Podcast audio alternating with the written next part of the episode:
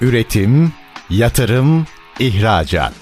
Üreten Türkiye'nin radyosu Endüstri Radyo sizin bulunduğunuz her yerde. Endüstri Radyo'yu arabada, bilgisayarda ve cep telefonunuzdan her yerde dinleyebilirsiniz.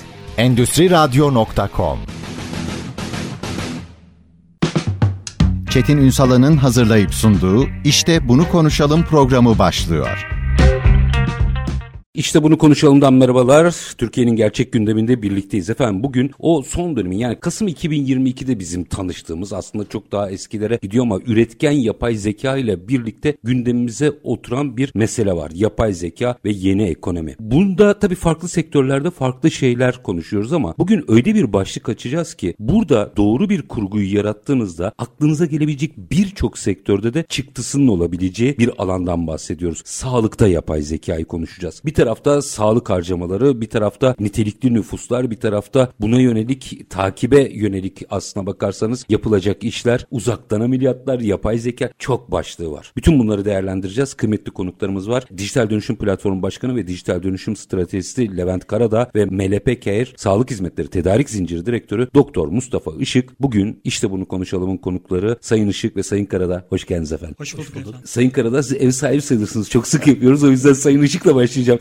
İzin verirseniz. Hocam şimdi öyle bir noktaya geldik ki sağlık bütün dünyanın konsantre olduğu bir alan ve hassas da olduğu bir alan. Ve gitgide bizim ilk endüstri 4.0'dır, dijitalleşmedir diye konuştuğumuzda sağlık sektörünün çok fazla ön aldığını gördük. Çok fazla tartışmaya başladı bu meseleyi. Çok konuşur hale geldi. Üretken yapay zeka dedik yine sağlık. Biraz bunu konuşarak başlayalım. Evet doğru. Üretken yapay zeka. Yapay zeka dediğimizde aslında başka sektörler de ön plandaydı. Dijital olgunluk seviyesi açısından değerlendirdiğimizde ama üretken yapay zeka dediğimizde sağlık ön plana çıkmaya başladı. Sağlık nasıl ön plana çıkmaya başladı diye düşündüğümüzde aslında işin arka planında çok da geçmişe gitmeye gerek yok. Daha geçen haftalarda hepimiz basından takip ettik. Elon Musk beyin implantını açıkladı. Hatta bugünlerde bir haber daha vardı. O telepatiyle bilgisayarın mouse'unu da kontrol eder hale gelmiş. Amaç oydu aslında. Yani bu Neuralink firması telepatiyle felç, Parkinson gibi ya da işitme, konuşma bozuklukları olan hastaların o fonksiyonlarını, zarar görmüş fonksiyonlarını bütünüyle ya da kısmen düzeltebilecek bir yapıyı. Şimdi aslında ilk insanda denenen bu yapı dün itibarıyla başarılı olduğu açıklandı ve aslında pazarlamaya da başlandı. Talep topluyor şu anda. Endüstriyel hale geliyor yani. Tabii ki talep topluyor. Ha bu konuştuğumuz şey saç kılı inceliğinde bir implanttan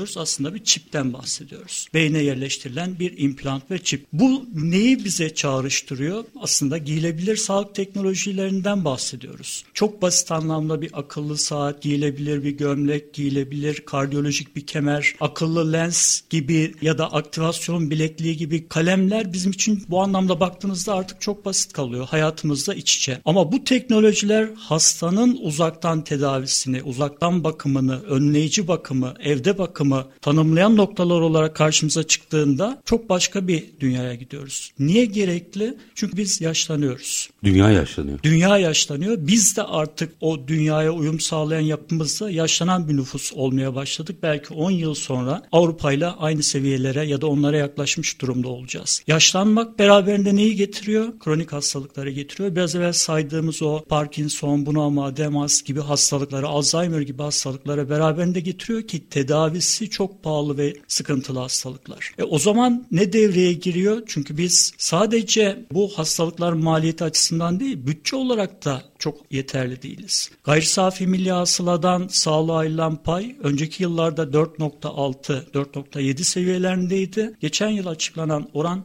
3.7. Yani 3'ler 4'lerde geziyor. 3'ler 4'ler. OECD ülkelerinde bu oran %9. E o zaman biz burada da daralmaya gidiyoruz. Ki hocam %9 olan bile dertlenmiş vaziyette e, şu anda bu duruma. Tabii ki çok ciddi anlamda her ülke aslında sağlıkta reform konuşuyor. Mali reform konuşuyor. E o zaman bizim bu maliyetleri azaltabilecek fonksiyonlar ne olabilir? Sağlık insan gücümüz de sınırlı. Çok iyi hekim kalitemiz var. Çok iyi hemşire kalitemiz var ama sayı olarak baktığımızda yine OECD ülkelerinin olduğu oldukça gerisindeyiz. Bu açığı tamamlamak adına işte yapay zeka burada devreye giriyor Aynen galiba. öyle. Peki neler oluyor diye soracağım ama müsaade edin burada bir virgül atıp Sayın Karadağ'a dönelim. Çünkü birçok sektörde aslında ta en baştan daha sektörler üstü yapay zekayı konuşarak başlamıştık işe. Sonra sektör sektör gittik ve şimdi sağlıkta yapay zekaya ayrıca konsantre olmamız gerekir diyorsunuz. Niye? Şimdi yani Türkiye yıllardır tit ekonomisi diyorlardı ya. Tekstil, inşaat, turizm. Bu bizim kökte ekonomimizde. Ama aslında tekstili destekleyen, turizmi destekleyen,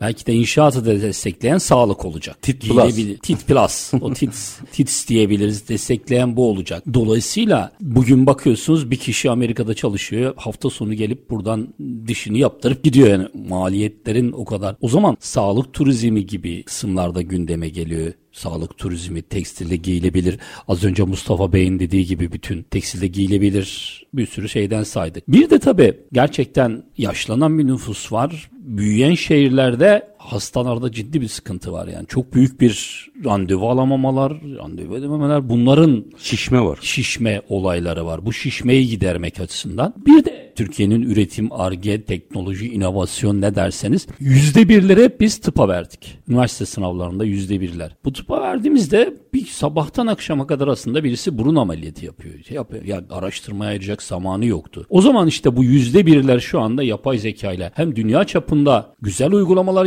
geliştirebiliriz. Diğer taraftan da biz geçenlerde yapay zeka üretken yapay zeka eğitim verdik. Sağlık çalışanları gelenlerin birçoğu hemşire, ebe, oradaki memurdu. Demek ki bunlar çok hissetmişler şu an yükü. Bir de yani aslında bir hastaneye bakıyorsunuz doktorların ismi var ama yükü kaldıran hemşirelerin isimleri yok orada yani. İşte bunlardan şimdi bir çalışma grupları oluşturmaya başladık. Onlar diyor ki biz nöbet çizelgesini burada yapsak nasıl olur? Hastayla konuşmamızda, hasta bakımda. Bu çok çok önemli yani Takip değil mi? takipte hasta bak hastayla konuşmasa mesela yapay zeka hemen bunu konuşabiliyor işte meyme kanseri olan birisine ben bunu nasıl anlatacağım? Yapay zeka anında ona nasıl anlatacağını, nasıl bağ kuracağını, yorgun olan yani gün içerisinde yorgun, telaştan yorgun düşen hemşire buna destek verecek ve şu anda ilk başlangıçta hemşireler çok heyecanlandılar yani. Çünkü sağlık çalışanların yerini alan değil, sağlık çalışanlarına destek veren bir mekanizmadan bahsediyoruz. Evet. Temelde bu. Peki hocam nelerden bahsediyoruz? Bir de Levent hocamın söylediğine bir ilave yapıp soru sorayım. Şimdi birçok noktada örneğin yapay zeka üzerinden yaptığınız herhangi bir satışta bir problem çıkarsa çok e, evet hemen değiştirirsiniz bir şey olur. Sağlık çok hassas ve toleransları sıfıra yakın bir alan. Buradaki yolculuğu nasıl götürmemiz gerekiyor? Bence bu da çok önemli. Orada çok kritik bir kavram var aslında. Dijital terapotikler. Açar Böyle bir kavram lütfen? var. Yani dijital terapotik dediğimiz şey kanıta dayalı ispatlanmış yazılımlar. Yoksa biz bugün ChatGPT'ye bir şey sorduğumuzda bize sınırsız bilgilerle geliyor, tavsiyelerle geliyor, önerilerle geliyor. Ama bunun doğruluk derecesini bilmiyoruz. Dün bir kardiyolog hekimimizin videosunu izledim. Öğrencilere yaptığı sınavı ChatGPT'ye yapıyor. Sonuçta baktığınızda 7-8 soru yanlış çıkıyor. Çok güzel bir gösterge bu. 7-8 soruyu niye yanlış yaptın diye dil şeyine sorduğunda ChatGPT'ye verdiği cevap özür dilerim ben de kendimi geliştirmeye çalışıyorum. Ya şimdi burada şu fark ortaya çıkıyor. Sadece bu şekliyle yapılan bir yapay zekadan ziyade kişiselleştirilmiş ve kanıta dayalı arka planı netleşmiş bir yapay zeka yazılımının olması lazım. Hayati konudan bahsediyoruz. Bu ne demek? Hekim odaklı başlayan bir algoritma. Mühendislik biliminden bahsediyoruz, yazılımdan bahsediyoruz ama bunu başlatan tarafın da hekim olması gerekiyor. Aynı zamanda bitiren son kararı veren tarafın da hekim olması gerekiyor. Yoksa bu dediğiniz hataya çok fazla düşeriz. Yani sadece hekimin işlerini hızlandıracak ve rahatlatacak bir argüman olmalı. Aynen öyle. Şu anda en azından şu andaki boyutuyla teslim olabilme şansımız yok. Tabii ki. Şöyle ki ya buradaki teslim olabilmenin yolu nasıl ki giyilebilir teknoloji dedik. Buradaki giyilebilir teknoloji bir ekipman, cihaz. Burada sonuçta sonuçlarını görebiliyoruz. Bize katkısını, faydasını görebiliyoruz. Ama yapay zeka dediğimiz noktada makine öğrenmesi ve derin öğrenme devreye giriyor. Bu algoritmaları çalıştırmadan bir şey yapma şansımız yok ve o alana odaklanmadan yapma şansımız yok. İşte bu noktada kişiselleştirilmiş yapay zeka sağlık platformları ortaya çıkıyor. Yoksa çok genel bilgi sağlayan platformlar aslında sadece sağlık okur yazarlığını ön plana çıkartan platformlar. O zaman biz bu algoritmaları sağlayabilecek hastane süreçleri içerisindeki makine öğrenme ve derin öğrenmelerden ortaya çıkacak yapay zekalarla hastalıkları nasıl teşhis ve tanısını koyabiliriz noktası devreye giriyor. Bu nasıl oluyor?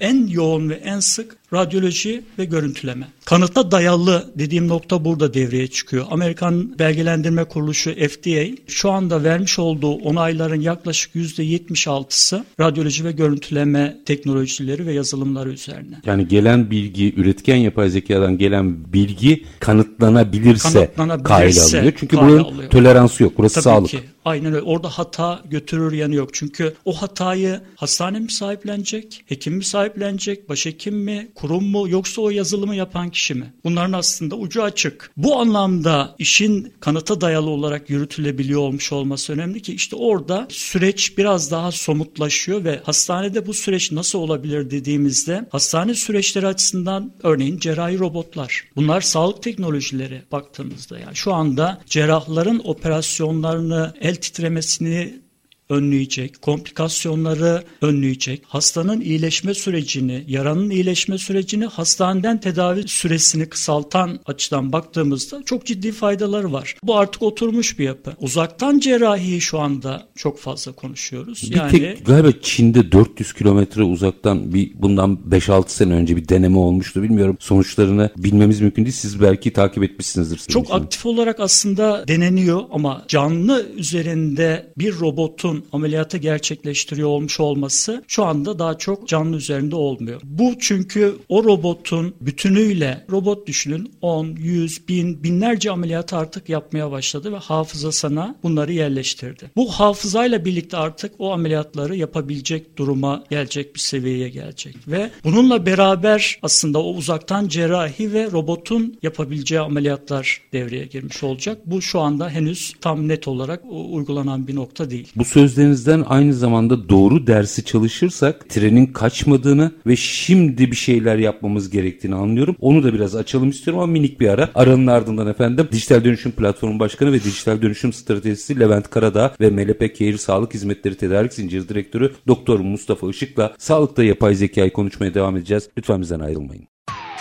Üretim, yatırım, ihracat.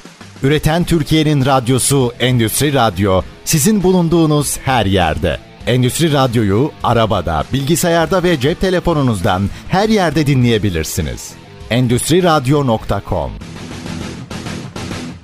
Kısa bir aranın ardından işte bunu konuşalım da sağlıkta yapay zekayı mercek altına almaya devam ediyoruz. Konuklarım MLP Geir, Sağlık Hizmetleri Tedarik Zinciri Direktörü Doktor Mustafa Işık ve Dijital Dönüşüm Platformu Başkanı ve Dijital Dönüşüm Stratejisi Levent Karadağ. Şimdi Sayın Karadağ, hocam Sayın Işık çok güzel bir yere temas etti. Öyle bir fotoğraf çekti ki bize. Tam aslında işin başındayız. Bugün bazı şeyleri doğru kurgularsak önümüzde çok büyük bir fırsat da olabilir. Hadi orada size sorayım. Nasıl doğru kurgulayacağız? Şimdi yapay zekada dünya şu an yer almış almaya başlıyor. Çin diyor ki ben yapay zekadaki yanlış bilgileri düzeltmeye odaklandım. İsrail'le tanırım bir ülkede ben yapay zekadaki güvenliğe odaklandım. Avustralya ben diyor şeye odaklandım. Çocuk istismarına odaklandım gibi. Yine İngiltere yine kişisel verilerin bilgi güvenliğine odaklandım. Avrupa Birliği yine kişisel bilgiler veri güvenliğine odaklandım. O zaman biz de tam yapay zekada tekstille giyilebilir teknolojiler odaklanalım. Sağlığa yani. Sağlığa. Sağlık ürünlerine odaklanırsak dünyanın tekstilini ihracat yaptığımız için bizim çocuklarımız bizim işlerimizi yapmıyorlar ama tekstille büyümüşler. Annelerin, babaların, hepimizin evinde şeyler vardı. Aslında kafasında böyle bir kodlama var. Vakıfız çocuğun. yani. Vakıfız, ana sektör.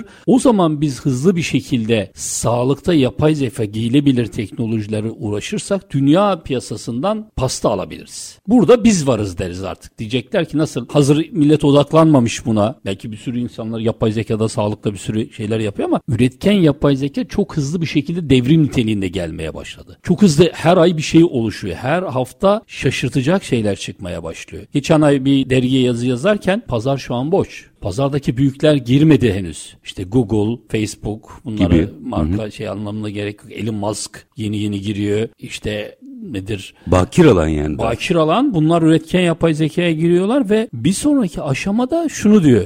Biz diyor giyilebilir teknolojilere giriyor. Artık ChatGPT giyilebilir teknolojilerde gelecek Haziran'dan sonra. Ve orada bir GPT pazar yeri açılmaya başlandı. Nedir GPT pazar yeri? Başlangıçta telefonumuz vardı. Bu telefonda şu an uygulamalar olmasa bir şeye yarar mı? Kullanmazsınız bile. Akıllı, akıl dışı olur o zaman yani. Sadece fotoğraf çekersiniz ama bunda binlerce uygulama var. Şimdi Ocak ayında açıldı bu yapay zeka store dedi mağazası, e-pazar yerleri açılmaya başlandı. O zaman hızlı bir şekilde biz sağlığa kapıp kurumları sağlık alanında buraya yönlendirmemiz de gerekiyor. Sağlık teknolojileri bunu yapacak beyine de sahibiz. Çünkü bizdeki hekimler dünyada yüzde birler bizde. Yani belki hekim sayımız dünyanın birçok yerinde az olabilir ama nitelikli hekim belki olarak de iyiyiz biz. Arge konularında iyi olmayabilirler de ama zeka konusunda en iyilerdeniz. Çünkü dünyada üniversite sınavlarında yüzde birleri oraya koyduk. Uygulayıcı hekimlik bizde çok önemli. Yani orada aslında know-how'sa, yapay zekanın içine bilgi atılacaksa o bizim hekimlerde var. Hatta bütün sağlık çalışanlarımızda da var. Şimdi o zaman tam Sayın Karadağ'ın bıraktığı yerden hocama dönmek istiyorum. Peki hocam bu fırsat varken bizim en az yaptığımız şeyi soracağım şimdi size ki doğru yapalım diye. Bu işi nasıl kurgularız? Kim hangi rolü alması gerekiyor? Evet.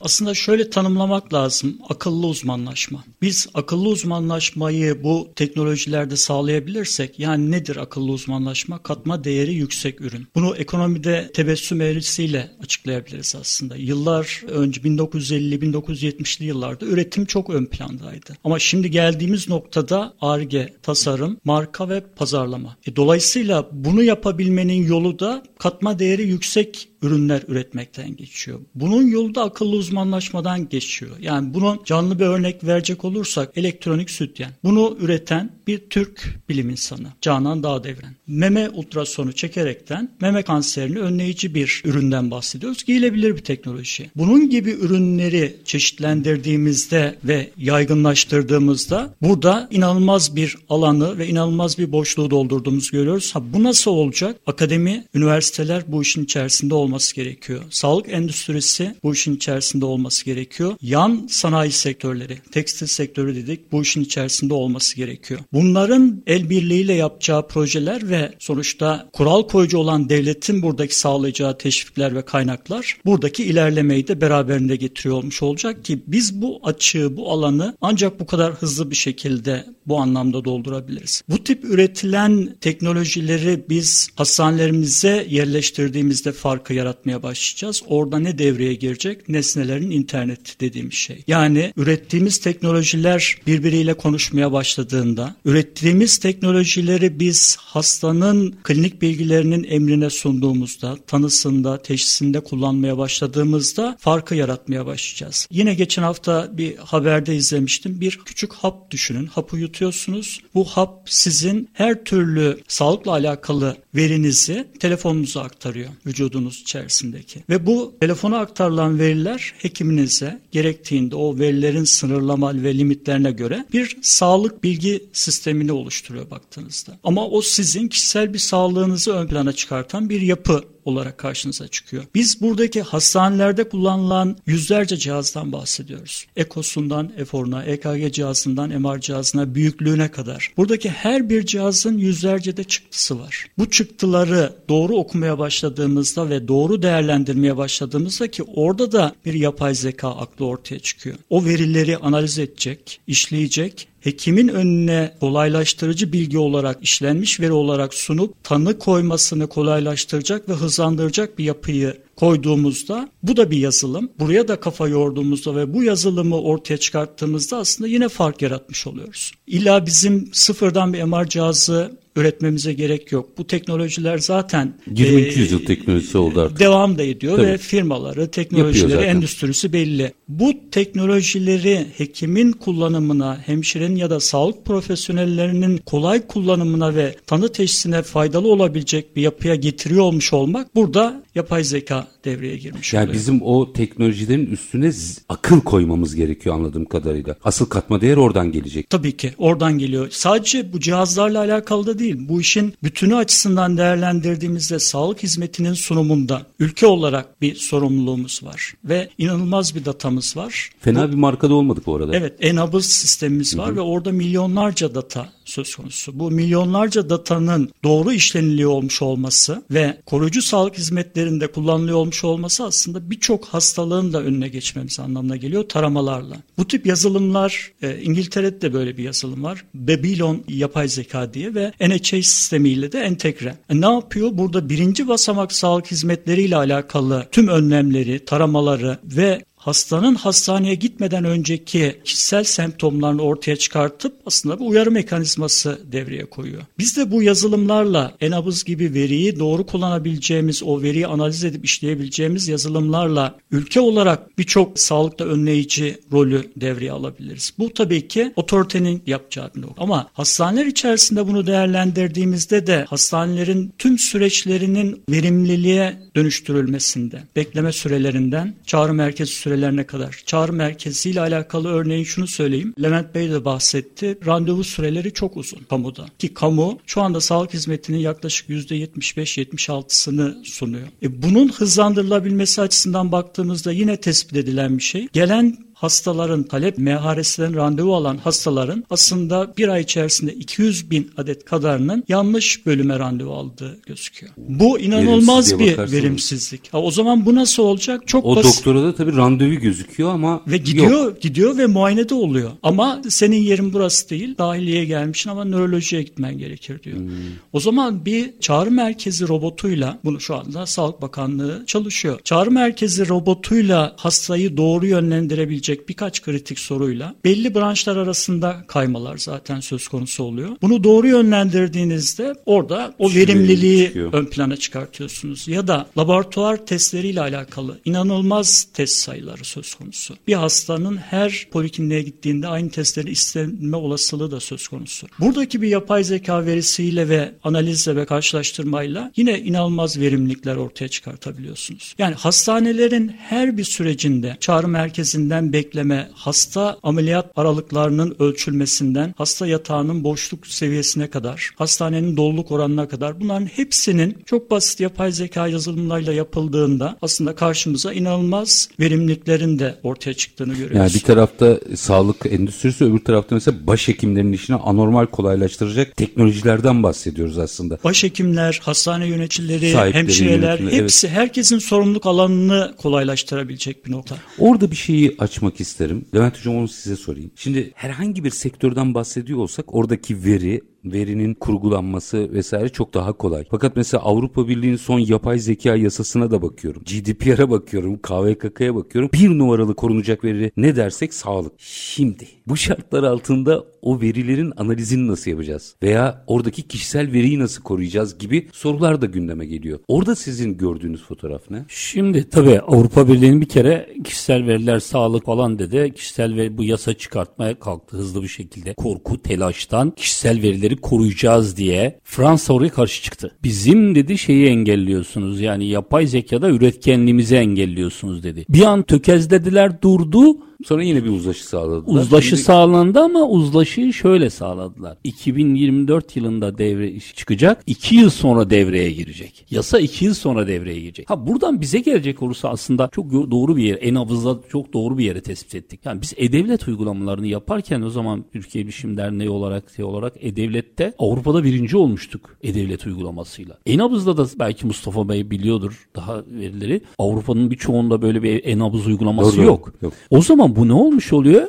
Bizde büyük veri var. Büyük veriyi işleme, koruyucu sağlığı, hızlandırma, aile hekimlerinin hizmetini sunma, şuraya sunma vesaire kişiselleştirmeden verdiğin. Bu da devletle teknoloji şirketlerinin iyi çalışmasıyla olacak. Bu ne anlama geliyor? Ki o pandemi zaman, sürecinde Enabız'la aslında bunu çok hızlı yapabileceğimizi gösterdik. Onu gösterdik de şöyle bir şey. Bugün WhatsApp'a bakınca WhatsApp'ta telefon olmasa bir şey yaramaz yani. WhatsApp bugün aplikasyonlardır esas yani WhatsApp'a iki yazılımcıyla 6 aya yazarsın yani Hı-hı. maksimum başka bir şeysi yoktur yani iki ama değeri bizim Türk Hava Yolları'ndan daha değerli. Hı hı. O zaman bizde de çok müthiş bir veri var. Bu veriyi anlamlandırabilirsek bu veri setiyle çünkü dünyada veri seti önemli. Eğitilebilen veri seti önemli. Belki de neden dedik işte üretken yapay zekada bir sağlığa gidecek olursak üretken yapay zeka nasıl eğitildi? internetteki verilerden eğitildi. Şimdi kapalı devre sistemdeki verilerden eğitilecek. E, kapalı devre sistem dediğimizde de dünyada en çok sağlık bilgisine sahip insan biziz. Ve her ülkeden de insan var.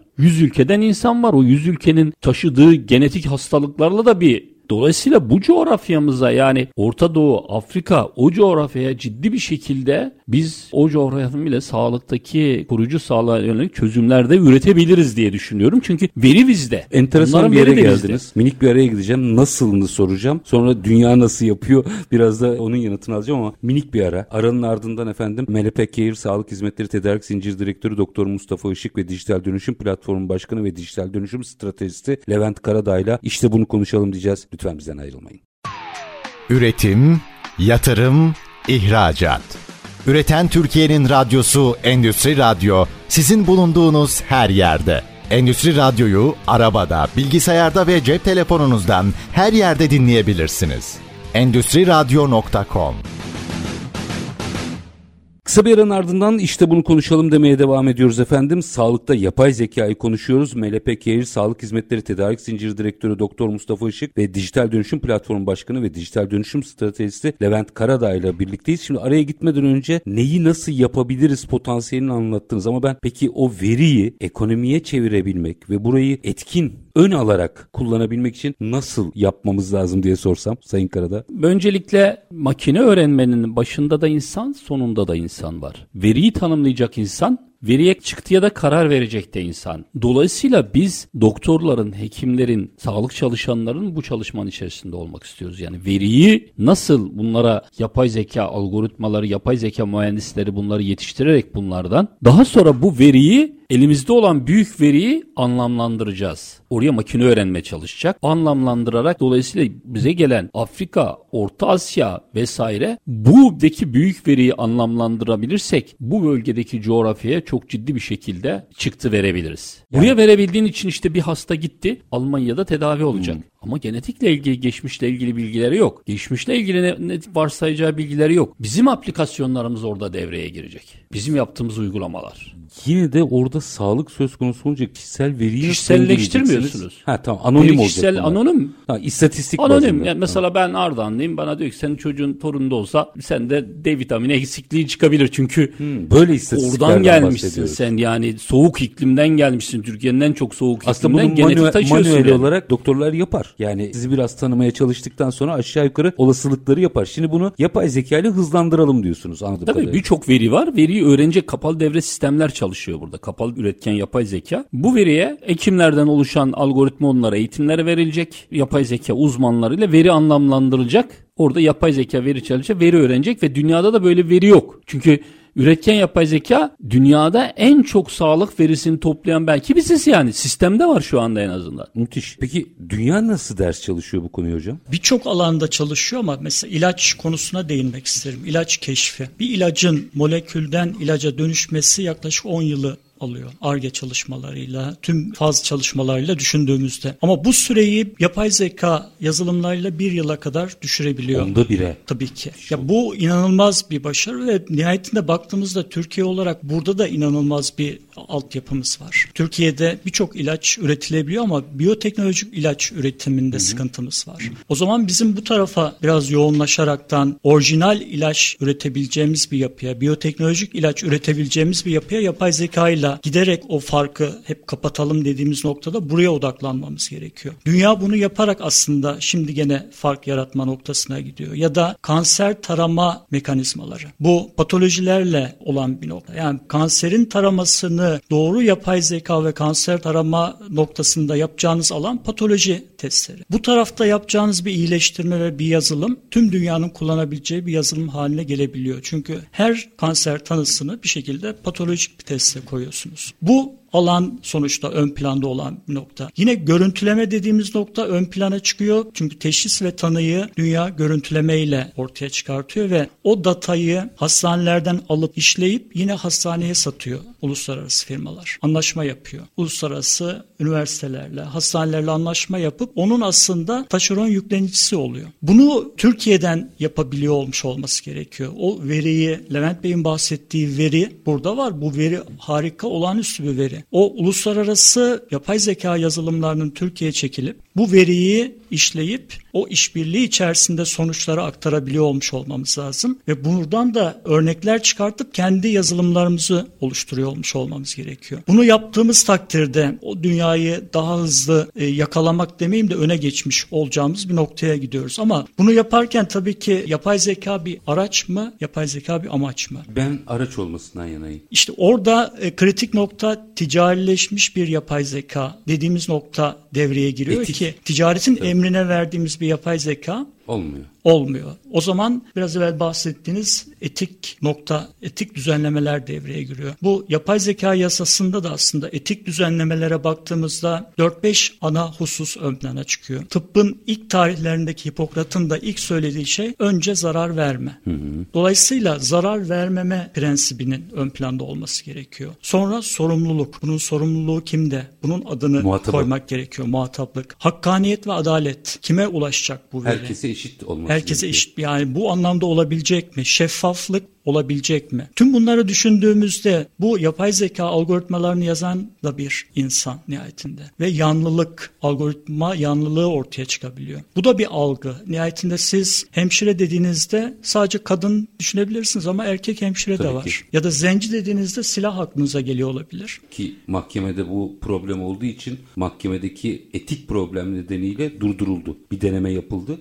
İnsanın biriktirdiğinin yansımasıdır yapay zeka o kadar. Kesinlikle. Yani biz Ya- ne kötü biriktirdiysek oradan da o çıkıyor. Onun için bu yanlılığın ortadan kaldırılıyor olmuş olması lazım. Verilerdeki yanlılığın o kanıta dayalılık aslında burada devreye giriyor. Bunu yaptığımızda işin zarar vermeme boyutunun önüne geçmiş oluyoruz. Örneğin yüz tanıma sistemi. Bugün Çin'de hemen hemen herkes bu Covid'den sonra büyük ihtimalle yüz tanıma sistemiyle takip ediliyor. Siz bu yüz tanıma sistemiyle tüm kardiyolojik teşhisinizi de koydurabiliyorsunuz. Ama devlet istediğinde sizin eşcinsel olup olmadığınızı da oradan tanıyabiliyor. Ama mesela Avrupa'daki yapay zeka yazısında orada da kısıtlamalar var. Yüz tanımayla ilgili. İşte o yüz tanımanın nereye kadar uzanacağı noktası önemli. Yoksa tıbbi amaçlı kullanacaksınız ama diğer amaçlarınız için de kullanacak mısınız? Filmlere konu olmuş azınlık raporu filmi buydu mesela. Siz potansiyel suç işleme olasılığı olan kişilerin yüz tanımayla olasılıklarına bakıyorsunuz ve ona göre önlemler alıyorsunuz. Bu ülke açısından yapılabilecek bir koruma faaliyeti. Yüz tanımayı bu amaçla da kullanabilirsiniz ama uygun olmayan amaçlar için de kullanabilirsiniz. İşte burada etik düzlemler ve etik uygulamalar devreye giriyor ki bunun da tartışması daha yeni yeni yapılıyor aslında. O Avrupa Birliği yapay zeka yasası dediğimiz yasa şu anda çok bir çerçeve yasa. Dünyanın ilk yasası zaten. İlk yasası ve çok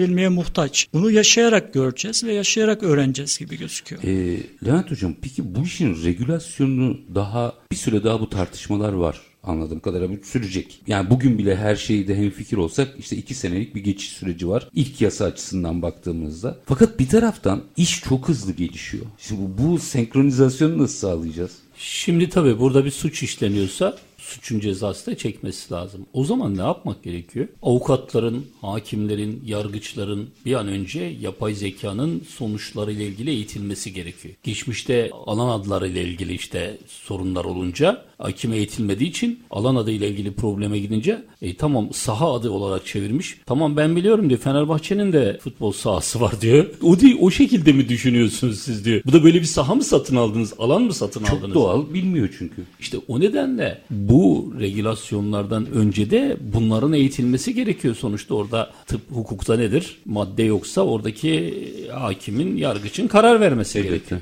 Bunların eğitilmesi lazım. Diğer taraftan da hep şunu diyoruz, hep geç kalınabiliyor çeşitli şeyler. Yurt dışında Avrupa Birliği'nde ne var biliyor musunuz? Bunları hep gençler üretiyorlar. Avrupa Birliği'nde çok ciddi bir şekilde 18 yaşında, 17 yaşında danışmanlar var. Çünkü bunlar bir teknolojiyi üretirken bir şeyi çıkarttığında sen ona karşı önlem alıyorsun. Ama diğer taraftan senin devlette bulunan 15 yaşındaki 18 yaşındaki genç de o ekosistemi takip ediyor ya. O yazılım devreye girince onun önlemini de anda ortaya çıkarmış oluyor. Çünkü konuya vakıf. Konuya vakıf ama sen bir suç işleniyor. O suçu nasıl onu bilmiyorsun ki. Yani o bu anlamda da gençlerin buraya yetiştirilmesi gerekiyor. Sağlıkçıların yapay zekayı bilmesi gerekiyor ki nasıl üretiliyor, nasıl problemler çıkabilir. Ki onu nasıl kullanacağını bilsin. Tabii. Peki iki dakika var, ikişer dakika vereyim. Şunu sormak isterim. Hocam bir arama motoru bile bence doktorların çok canını sıktı. Yani buradan net konuşalım. Gelen hastalarda yani doktor yakınlarımdan biraz sohbet ettiğimden biliyorum. İşte ben orada aradım da şöyledir böyledir falan o bilginin doğruluğu yanlışlığı vesaire. Yani mesela siz boşuna 6 sene okuyorsunuz. Yıllarca vaka görüyorsunuz mesela. Şimdi burada daha bir sıkıntı varken bir de yapay zeka ve giyilebilir teknolojiler üzerinden veriyi eline geçirilmiş bir hastayı nasıl ikna edeceğiz? Bence bu çok büyük bir problem. Bununla ilgili yorumunuzu merak ederim. Bence bu kaliteyi artırır. Sağlık okur yazarlığının artmış olması aynı finansal okul yazarlık gibi. Kalite beklenti seviyesinin artması demek bu anlamda hizmet sunumunda da kalitenin artması anlamına Onda gelir. sıkıntı yok. Doktorluğa soyunmadığı sürece. Evet ama orada sınırı tabii ki çizmek gerekiyor ama sonuçta bunun faydaları tarafına yoğunlaşmak gerekiyor. Hekimlerimizin de bu anlamda yapay zeka hekimin yerine geçmez ama yapay zekayı kullanan hekim kullanmayan hekimin önünde. Hocam ben neden ürktüğümü ben söyleyeyim siz oradan açın. 80'lerde bizim komşuya iyi gelmiş diyerek ilaç verilen zamanları açtık çok şükür. Şimdi e, ben zaten biliyorum noktasında farklı bir formasyonda benzer bir sorunla karşı karşıya kalacağız. Bu gözüküyor. Burada dengeyi nasıl kuracağız? Burada dengenin kurulması biraz da şöyle de bakabiliriz. Yani yıllar önce hastalar hekimin yanına gittiğinde konuşamazdı bile. Ama şimdi şiddete kadar varan Maalesef. bir durumdan bahsediyoruz. Uç noktalardayız ama bu dengelenecek. Burada da yapay zeka içselleştirilmeye başlandığında, hastalar tarafından doğru kullanılmaya başlanıldığında ve hekimler tarafından da bu yapay zekanın faydaları hastaya da doğru anlatılarak ve sağlık okur yazarlığı açısından dengeyi kurabilecek eğitimle bir noktaya geldiğinde bu dengeyi kurabiliriz diye düşünüyorum. Bunun için dışarıdan bir etkiyle bunu kurma şansımız yok. Bu kendiliğinden oluşabilecek. yani. Yani, e, tabii ki yaşayarak biraz da göreceğiz gibi gözüküyor. Burada tabii yapay zekayı sadece hekimler değil, sağlık profesyonelleri. Sağlık profesyoneli olarak hemşire kullanıyorsa kullanmayan hemşireden önde olacak. Şirket kullanıyorsa kullanmayan şirketten daha önce olacak. Ülke yapay zekaya yatkınsa kullanmayan ülkeden daha önce olacak. Dolayısıyla bu iş en dipten başlayıp en tepeye kadar bir devinimle bu şekilde ilerlediği takdirde aslında şeyi de geliştirmiş olacağız. Bunun tetikleyicisi de aslında sağlıkta yapay zeka olacak. Birçok sektörde beraberinde getirecek. Son olarak peki burayı kaçırmazsak nasıl bir fotoğraf hayal ediyorsunuz? Sağlık alanında ciddi bir şekilde dünyaya ürün, hizmet sunan ve kaliteli nitelik hizmet sunan bir ülke durumuna geleceğiz ve ihracat rakamlarımız çok çok büyük artacak. Ürün bazında 15 dolarlardan bahsediyoruz. Daha büyük rakamlara. Yüzler, iki yüzler belki. Diğer taraftan da ciddi bir şekilde biz bu sefer dünyaya hizmet sunan insanlardan olacağımız için sağlıktaki yani 2030 yılında robot sayısı insan sayısını geçecek deniliyor. Bir sürü de işsizliği önlemiş olacağız. Nasıl? Potansiyel işsizlik şimdi bu tabii bunlar kolaylaştırmaya başladığı için bir sürü işsiz kalacak. Onları da Ama yeni bu anlamda yeni edeceğiz. işlere dünyaya sahip olursak bu yeni işlere elde edecek. Çünkü 2030 yılında robot sayısı insan sayısını geçecek. geçecek. Yani hocam bir şey ekleyeceğim dediniz. Ayım sanayi devrimiyle de olan Çok bir nokta ama hattatlar ve yani o, matbaa hikayesi. bir şekilde dengeyi kuracaktır ama yani yapay zekanın ülkemiz olarak aslında üçlü saç ayağında oturtuluyor olmuş olması lazım. Bir sağlık hizmetinin sunumunda, bir ARGE çalışmalarında ve sağlık tıp eğitiminde. Bunu daha tıp eğitiminden başlatıp hekimlere nasıl yaklaşalım noktasında yapay zekanın bu anlamda ön plana çıkartılıyor olmuş olması ve ARGE dediğimiz tüm alanlarda bunu yapılması ve biraz evvelki sunduğumuz sağlık hizmetinin sunumunda da ortaya konması aslında temelli atmak anlamına geliyor ki bu da çok anlamlı olacaktır. Hatta o ergeğe bir bacak daha çıkarıp oraya da entegre sanayiler demek lazım. Asıl katma değer de oralardan gelecek. MLP Care Sağlık Hizmetleri Tedarik Zinciri Direktörü Sayın Doktor Mustafa Işık. Hocam çok teşekkür ediyorum. Ben teşekkür ederim. Dijital Dönüşüm Platformu Başkanı ve Dijital Dönüşüm Stratejisi Sayın Levent Kırı'da. Üstadım çok teşekkür Ben ediyorum. teşekkür ederim. Efendim biz bugün sağlıkta yapay zekayı konuştuk. Bir tarafta bir gelişim var, öbür tarafta büyük potansiyel var. Sağlık sektörünün ve daha doğrusu sağlık dinamiklerinin çok uzun zamandan beri bu konuda konsantrasyonu olduğunu biliyorum. Takip ediyorum ve bu konuyu kongreler yapıyorlar, çalıştaylar yapıyorlar, tartışıyorlar. Neler yapılabilir? Burada bir şeyi entegre etmemiz gerekiyor. Onları yalnız bırakmadan işte o ilerlemeyi sağlayacak giyilebilir teknolojiler vesaire örnekler verdik. Destekleyici sektörlerle birlikte hep beraber kamusuyla özeliyle takım olmamız gerekiyor. Takım olursak burada dünyanın önemli aktörlerinden biri olabiliriz. Bu fırsat var. İnsan kaynağı var. Sadece sağlık çalışanı veya sağlık profesyonelleri olarak değil bu konuda yazılım yapacak olan, üretim yapacak olan her aktör bizde var. Hadi gelin helva yapalım diyelim. Her zamanki gibi bitirelim. İşinizi konuşun, işinizle konuşun. Sonra gelin işte bunu konuşalım. Hoşçakalın efendim.